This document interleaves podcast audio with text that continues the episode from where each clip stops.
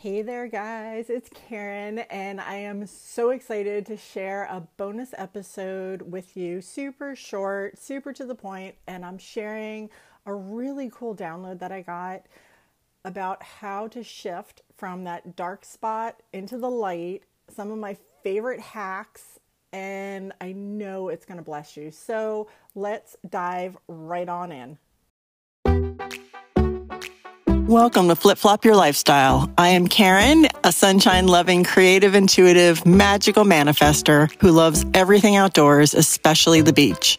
Join me as I share unfiltered, simple steps to guide you from where you are now into living the abundant, juicy, delicious, fun filled life you dream about. I am so excited for you as you begin your journey, so let's dive right in.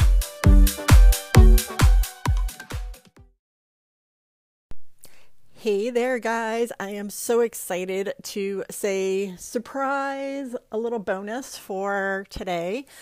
You know, I was in the gym getting my sweat on, and this episode just kept coming through me. So, as much as I wanted to just almost ignore it. My gut, my intuition, the download, it was no longer a gentle nudge. It was like a bucket of water being dumped on me, and the universe and my spirit guides were saying, This needs to be shared today. So, that all being said, guys, it's Caryn, and it's a bonus to start off your Monday. So, I am going to share with you, this is going to be super short but it's something that was eye opening and powerful for me. And so when I share this and I say the word you, I want you to realize that I am not pointing a finger at you. I am speaking to you as the collective. So, you as a woman who is in the shoes that I was in not long ago, you as the person I see when I reflect back in the mirror, and so this is not a finger pointing you, this is a you as the whole. That all being said, I want to give you just a quick, like the highlight reel of where this experience comes from. I am somebody that I am turning 52 and I'm proud of that because, as far as I'm concerned, age is just a number that is a way of keeping track of how many rotations around the sun I've done, how many trips. That's all it means. I know many women who are in their 80s who travel the world and are so energized and enjoying life because that's what they choose. And I know women in their 50s who are basically spending their day complaining about how miserable life is. So, age is a number. That being said, my past experience includes here's the highlight reel my parents were bitterly divorced, and I'm talking like flying objects through the house. I am a child and adult survivor of sexual assault. I dealt with disordered eating and eating disorder for 18 years before becoming recovered. I dealt with domestic violence. I was married, lost my dad to an illness at just a couple of days before my birthday. I moved more times than I can count because of what other family members needed, wanted, decided to do. So I was along for the ride. I personally have been divorced. I am an empty nester, so raised a child who's now grown and flown. My mother passed away very suddenly. Um, it's not even quite a year now. And literally, I had $700 to my name when I decided to pick up get divorced, move across the country to a town where I knew no one and was completely on my own. That's the highlight reel. And if you know me, you know that's just the highlight reel. So, what I'm going to share with you is how I shifted all of these things very quickly after holding on to the emotions and the feelings of sadness, dread, um, being broken, all that kind of stuff for decades. And it was a miserable place to be. So, I want to share with you something I have said, gosh, to more people than I can count in just the last couple of weeks. So, I feel that that's kind of one of the driving forces of this recording today is that we are not broken. You are not broken. You were born completely whole. You were born enough. You were born beautiful. You were born worthy. You were born happy, and all these things. So, when we go through a traumatic experience, and again, I'm speaking from my highlight reel, when we go through a traumatic experience, that's imprinted on our brain. I've shared about this before, I've talked about it before. And here's the thing if we continue to tell ourselves that we're broken and that we have to be fixed before we can move on, all we are doing is giving power to that traumatic event in a negative way. And we're not. So if you are somebody that feels you are broken and you've said that to yourself, please gift yourself with the ability to look in the mirror and say, I am whole. I am worthy. I am enough. Not good enough, I am enough. So here's my quick hacks. Uh, again, I'm going to keep this super short, but I want you to take out a pen and a piece of paper. Obviously, if you're driving, don't do this at the moment, but you're going to grab a pen and a piece of paper. And here's some things I want you to write down some highlight questions. Whatever your traumatic event was. First of all, I want you to write down the traumatic event. If you are somebody who, like myself, went through watching your parents get bitterly divorced, and now, you know, 40 something years later, both my parents are gone, I look at it and I'm like, that was an entertaining circus I lived in. Very dysfunctional. The reality, though, was that was my mother and my father's way of interacting. Had nothing to do with me, and so breaking that generational curse and making a different legacy is powerful.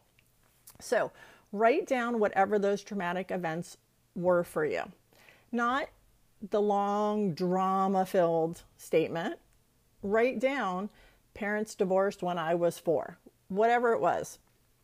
Write down the event and then ask yourself what did I learn from this event? What was it you learned from it? For me, you know, I've had both my mother and my father pass away. I was younger when my dad passed away. I was barely, I literally d- turned 38, and two days later, my dad died. And my mother, I was just a few weeks after my birthday. So, my birthday month, which is December, is filled with my parents, the anniversary of their death. So, I could make that very sad and very emotional, but I choose to do things differently. And this is how I did it. This is the shift I made. What was it that I learned from this event? Well, I learned that tomorrow is not promised. And I've been saying that for years. I have several friends that passed away very young, very unexpectedly. Um, I even watched my daughter when she was younger, you know, bury some of her friends at the ages of under the age of 10. That's horrible. And it was not um, a long illness, it was sudden. So, watching that, by the time my daughter was basically going off to college, I think I had watched her say goodbye to six or seven of her friends her age, which is heartbreaking. So, the question is what did I learn from this event? Like, truly learn from it. And most people will tell you, say, you know, how does thinking about this event make me feel? Okay, well, here's a better question. When you think about this event, what are you choosing to feel? What are those emotions that are coming up? And feeling is healing. Okay, I have a friend that says that. Actually, I have several friends now that say that. And I didn't understand it at first years ago, didn't grasp it. It's only been in the last maybe 12 months that I've really grasped this. What is it that I am choosing to feel about it? Feel those feelings. And then ask yourself, what do I believe about this event? What purpose do these feelings that I am choosing to have, what do they have for me? What's the purpose in all of this? Why do I choose on a daily basis to feel this same feeling again and again and again about this event? Now, if it's a new event, it just happened, feelings are going to be raw. Emotions are going to be raw. That doesn't mean you can't start to get a grasp on them. What that means is it's going to be heavier, it's going to be bigger, it's going to feel more intense. And that's okay. You know, if you just lost a parent recently or a loved one recently, it's raw. Okay. And I'm not saying use this and turn it off immediately. That's not what I'm saying. What I'm saying is use this to allow yourself to honor your feelings and your emotions and honor your loved one. If you went through a traumatic event, uh, we just had a hurricane here. And let me tell you, for the several days after the hurricane, I was dealing with the realization that thankfully it wasn't my town that was hit, but we were the original predicted area to be hit. Yet it hit not far from me, very just south of me, not very far. And the trauma of seeing the photos of that and the videos and talking to friends who lived there, that was still a trauma for me on a different level. I'd been through a hurricane back in 1992. I know that experience all too well. And so I had to do my own work for several days and a lot of it to shift those feelings to a place where I was like, okay, I can function with this. So, what is it about that event that means something for you? The next question again is why am I choosing to hold on to this? What is it about this that you're choosing to hold on to?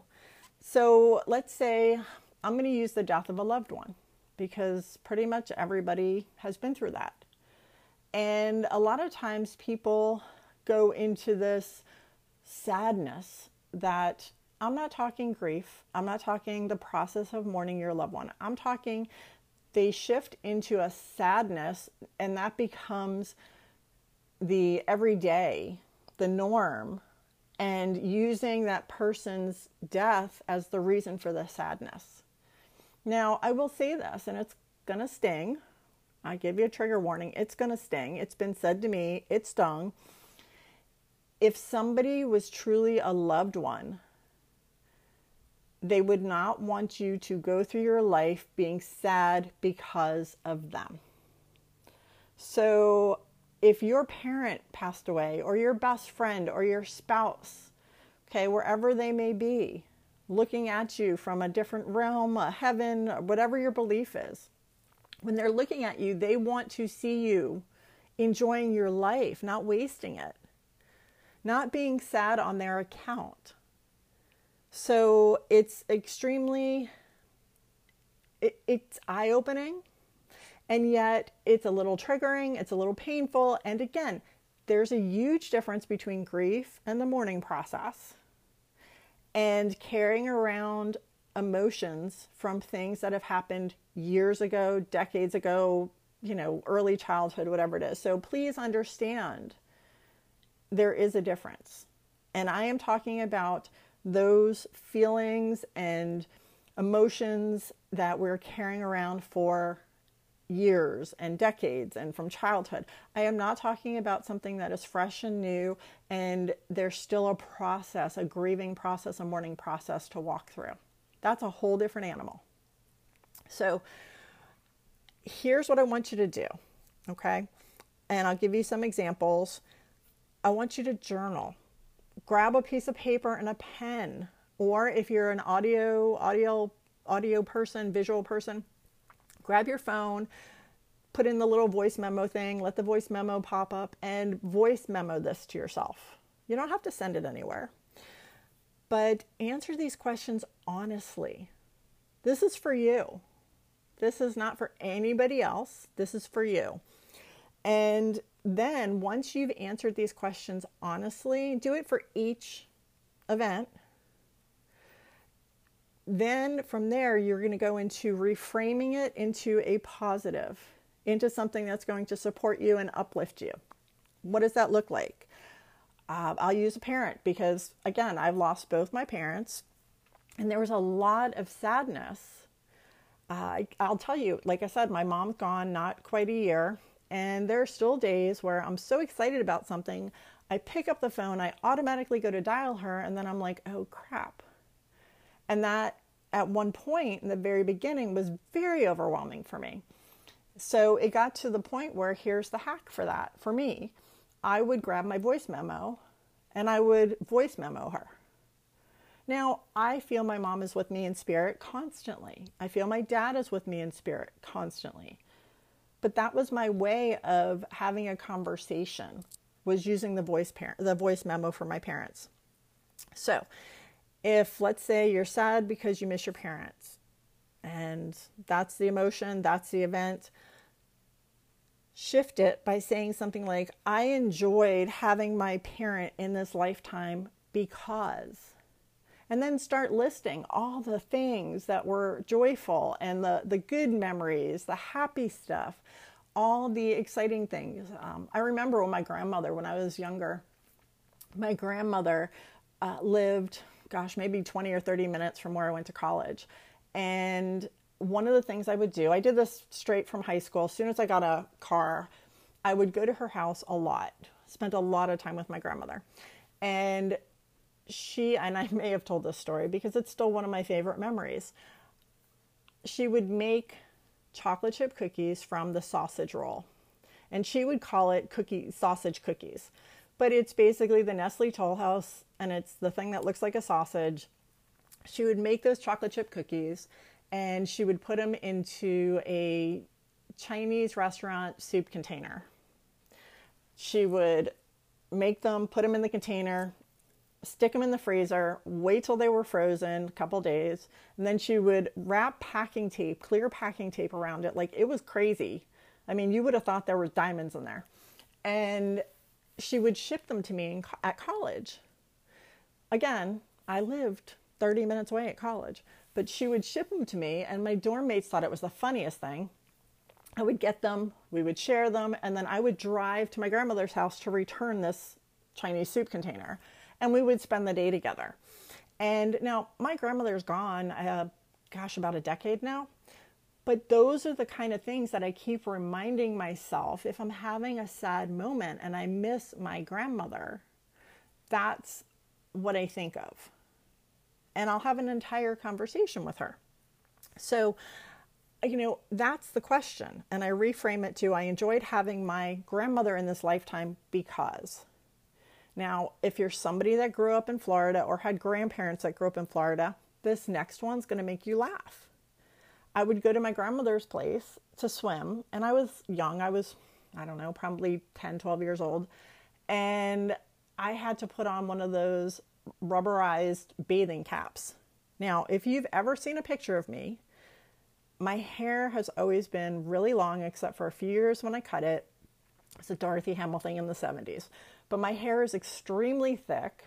And if you can only imagine the adventure of trying to get my hair into one of those rubberized swim caps and if you're somebody who did this, please get into my DMs, tell me your story.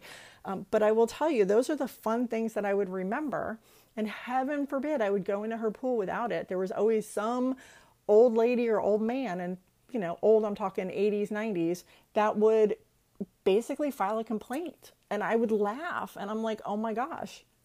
But, you know, these are the things that I choose to remember versus my grandmother being gone so reframe it, find the joy, take the lesson, and then move on.